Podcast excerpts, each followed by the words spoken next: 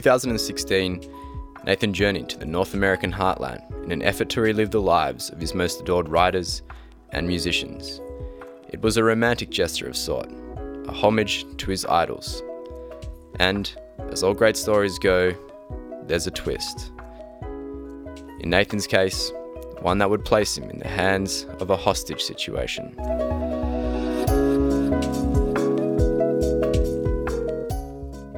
This week's episode Clarity. It brings you the tale of Nathan and his journey down the Colorado River. So, let's just go from the beginning. Why did you decide to come to America? I mean, I listened to a lot of music, punk music, and grunge music, and um, a little bit of me wanted to go discover the same streets and bridges and buildings that the artists that I enjoyed listening to would write music about. This stupid romanticism. I had already been traveling in America for three months, and I had encouraged Nathan to come and join me. I guess I was a big part of the reason for him coming. But early on into our trip, I had to head to Canada, do a visa run. This left him to travel alone, and Nathan, being the gregarious person that he is, turned to his social networks to find out what was happening around America.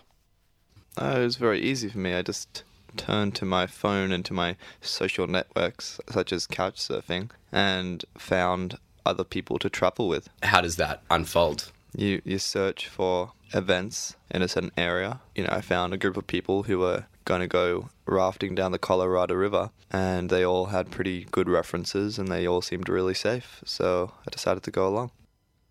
For some people listening, this may seem like a very outlandish idea, a way of finding friends through social networks such as couchsurfing. But for Nathan, it was natural. He's a very affable person and one who is happy to find friends no matter where they may be. Like, how do you judge if they're safe or not? References, pictures they choose to put up, the way they write their bio. Are they weird? And sometimes weird is good, right? So the trips would start in Utah, where you would then enter into the Colorado River from there. From memory, there's five of us, and we crawled into this sort of biggish car, and we drove out, and it took us about two days to get to Utah, and then eventually we set the raft up, and we were on the river, and we went down it for a. We are meant to go down it for six days. Prior to heading out on his trip, Nathan had actually met someone else named Carrie in Northern California, and this is where the story starts to get interesting. You know, this person just looked like they were having their lunch, and that's what they were doing. So I came over, and then she said that she usually wouldn't allow strangers just to come and say hello, sit, sit by her, but she said that I had a nice smile and that I looked safe. You start speaking with Carrie, and she seems like a very regular person. Well, I wouldn't say necessarily regular. I mean, she had a strange accent, a little bit of an Arkansas sound. Like a southern accent. Yeah, southern accent. We had a lot of similar politics about um, feminism and queerness and that definitely made me feel like this person's all right. And so you ask her to come on the rafting trip with you. I said the next day I'm going on a trip with four others to go down the Colorado River, and there's a spare seat if you want it. She said, "Oh wow, that sounds really cool. That would actually maybe be really good for me." Does that not raise a red flag for you that you had just met this person and you asked her, "Tomorrow I'm going on a rafting trip. Do you want to come?" And she was just like, yeah, that's that's possible. Like, you know, does she have a job? Does she does she, does she study? Like, did, did that cross your mind? I mean, it didn't really. I I didn't have a red flag because she seemed like on my level, on my wavelength. The next day comes and she says yes. Uh, so you know, we all met up at one of travelers' places in Oakland. We all jumped in the car and started driving east.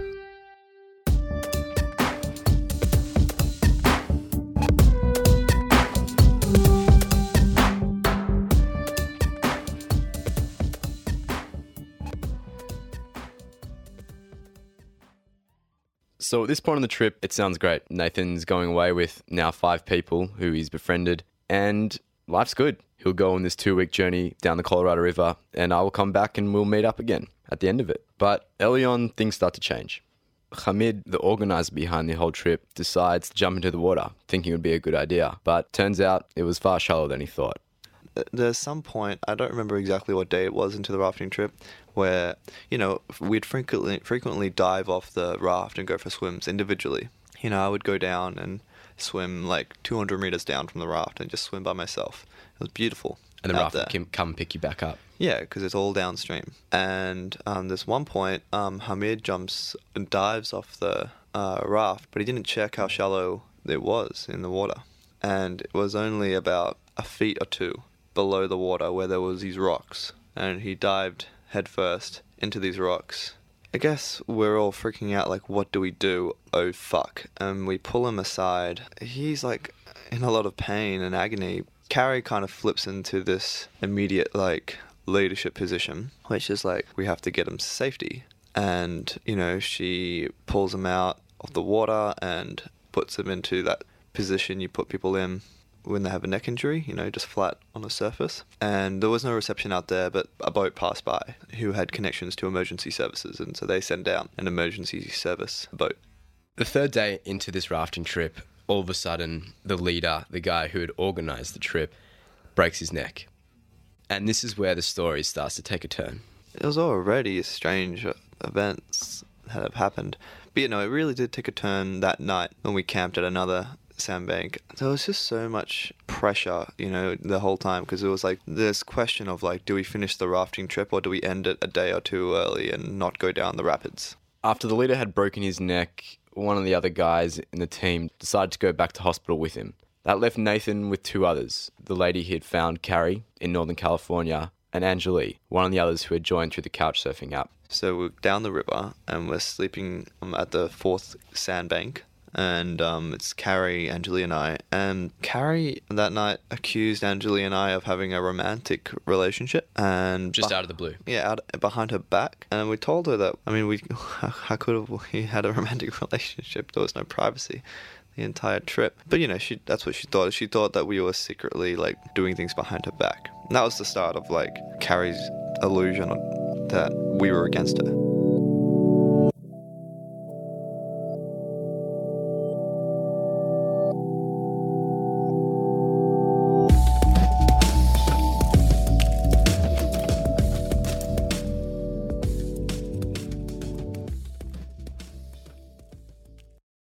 Decided not to go down the rapids because I guess we felt that that team had been lost, and we, I didn't. I don't think any of us felt safe to go down these grade three or four rapids without a team, a, co- cohesive team, because that's what you need to stay uh, safe.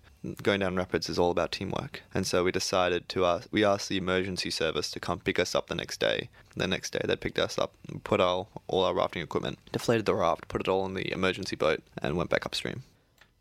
The three of them end up getting a hitch with the emergency services and head north in search for home. But before they can make it to Northern California, they decide to spend a night in a small rural town called Logan. I decided to just camp in a small campground between in this canyon between these two large mountains just outside of Logan where there was no reception. Uh, We're all we've set up our three tents, decided to sleep separate tents. You know, started the fire and had some dinner and that's when things started to get a bit strange. We're sitting around the fire. I think we're making, you know, we're getting the got the marshmallows on the sticks, melting them, eating them. It's really nice. And Carrie started having a like a monologue speech, you know, like like a mental breakdown. She's sort of going, she's switching between all these different emotions. So at one point, she's really happy and just says how much she loves us. And the next moment, she's crying and saying how sad she is. And the next moment, she's really angry and saying how much she hates us. And her, the whole time, the most of the time, her eyes are looking directly at me. In a in a you know prolonged stare, and she's sort of like pacing back and forth around the fire, and she's saying things like, "Oh, like I know, I know what's up." She would say she she would just like she would say it with such intensity, you know, and it was really dramatic to have someone say these things and just switch so quickly between all these different emotions, uh, you know, like all these different personalities coming out. At that point, I didn't know what to expect. I was just trying to keep it all cool and chill and say like, okay, I think it's time to go to bed. I guess eventually Angeli and I both decided to go to bed and sleep in our respective tents. I was in a swag and Angeli was in a tent and um, Carrie had a tent set up as well. And Carrie just sort of like said, "Oh, I'm just gonna hang about the fire a bit more, and then I'll go to bed." And then we're both in, I'm in bed, and I close my eyes, and then about an hour later, I open my eyes, and I see this like dark figure. I can just I didn't know it was her necessarily. I was in a swag. My head was exposed to the air, and I said, "Carrie, is that you?" And I, all I heard back was, "Shh." I said, "Carrie, I can see you. Like, what are you? Why are you up?" She said, "Shh, there's someone in the woods." I was just really nervous. I was just like, "What is going on?" Like, you know that point when you just realize like you have no idea what another person's thinking and like you don't no idea how they're gonna how they're gonna behave next. It's yeah. So I was just like, I ain't going back to sleep.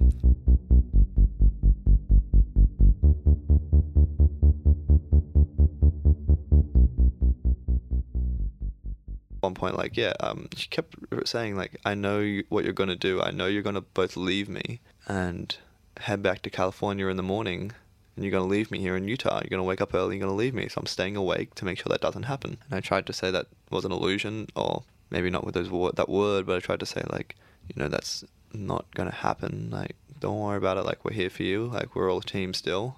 I know there's been some hiccups in the team cohesiveness but at the end of the day, we were going to go back to California together tomorrow. And she just wouldn't believe me.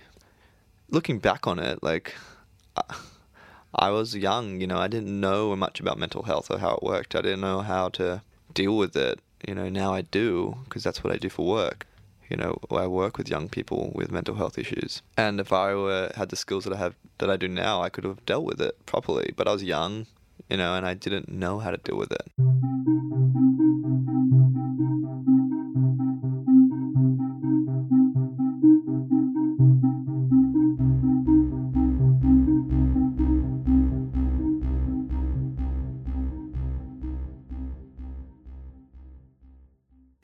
I guess I just felt like something was not in my favor. Like there was there was a power shift. You know, I didn't.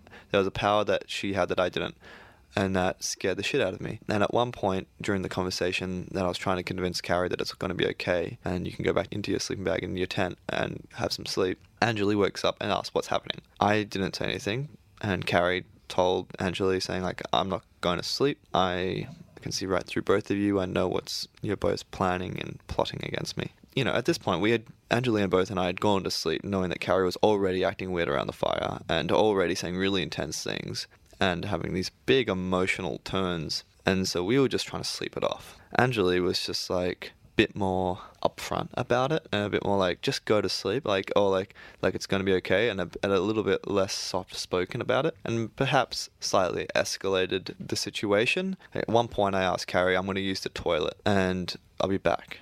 And she told me that i wasn't allowed that i couldn't do that. And then i got up and refused and i tried to get my shoes and she pushed me back down to, onto the floor and she got my shoes, threw them into the bushes, and then she could see that I had my phone, and she saw that I had um, my camping knife, and she took those two things from me.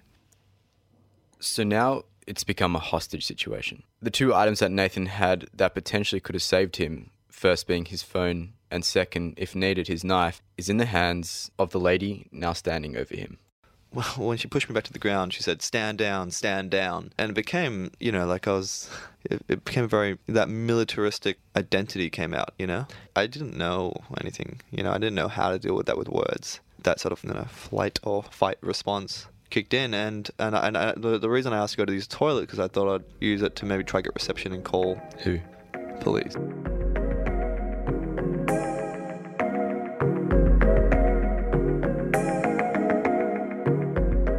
From an innocuous camping trip down the Colorado River, the situation has changed. And on this particular night, Nathan starts fearing for his life. When when you realize that like shit, I actually don't know what the next thing that's going to happen. I don't know whether I will see the sun come up. Are these just like I don't because like if I were to make the wrong move, like try to run, I feel like she would have. I don't know her background. I don't know anything about how escalated it could have gotten. I don't know how she would react. At this point in the night, it's about 2 a.m., and something drastic happens.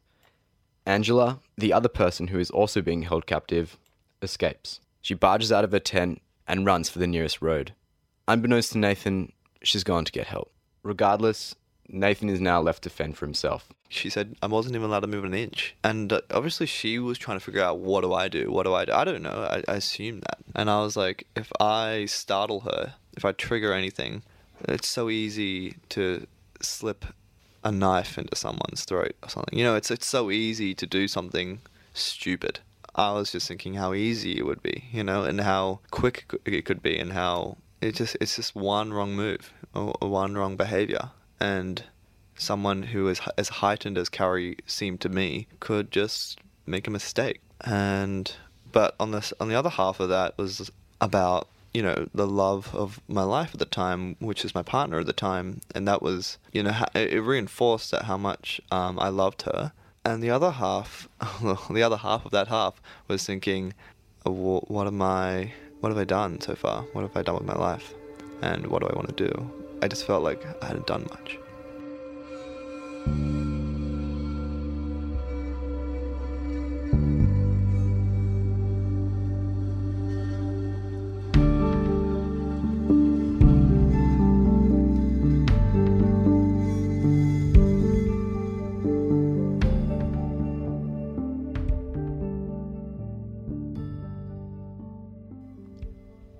This ordeal would go on for a couple hours more. Nathan hadn't known, but Anjali had ran to the nearest town and hailed down a truck. The truck had then called the police, and the police were on their way. It would take two hours for the police to get to Nathan, where they would find him and Carrie in what was a hostage situation. Since then, Nathan's changed a lot. This near death experience really altered his life.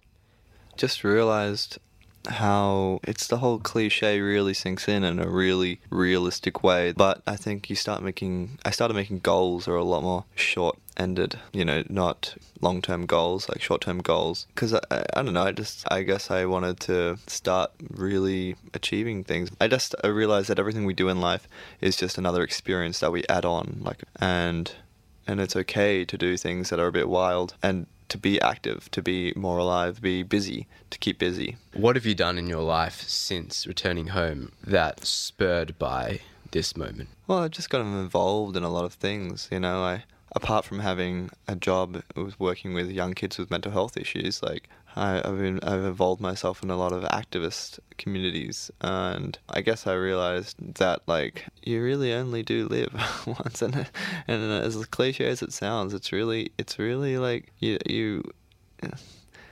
It, it, it's okay to do outrageous things or to do radical things and to, to live my life living by the status quo or to live my life as I was, which was doing things occasionally that were interesting, it wasn't enough, you know. And I realized, you know, I, and so you know, I got fairly heavily involved in environmental activism as it sort of sparked by that sort of feeling of like I, I want to keep busy and be active, you know. And and I, I didn't care if it if it was a radical group of people, you know. I, I wanted to to be a bit radical. I wanted to have done things that weren't the status quo and to actually make some contribution to the world. And so, you know, I, I was involved in the Adani coal mine blockades early this year. I mean, that was just another thing I've done, and and so and that was you know voluntarily getting myself arrested by stopping coal trains getting to the coal mine, stopping coal trains getting to the uh, coal port in central Queensland. And I just realized, like, you know, that whole, like, I'm going to stop, like, not doing much and start doing more. Being involved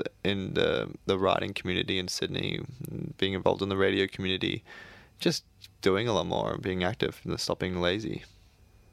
Is it a coincidence that you now work in mental health with children that are predisposed to similar conditions that Carrie had? It's not a coincidence. I mean, it's not anything. It's it's just where I ended up because of the circumstances of my life.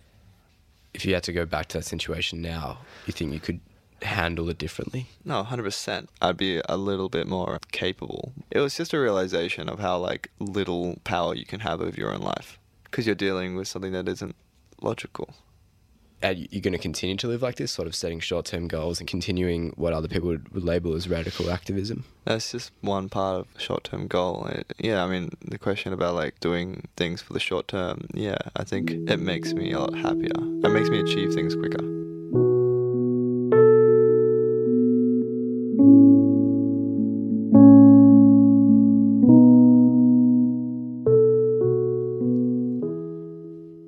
For Nathan, his trip to Northern America was fraught with danger, violence, deceit, but above all, clarity. Shaw's heroes have come and gone and made their mark on not only the US, but clearly people like him too. This close encounter was a catalyst for Nathan for doing good and shaping the lives of those around him, much the same as his idols had done to him.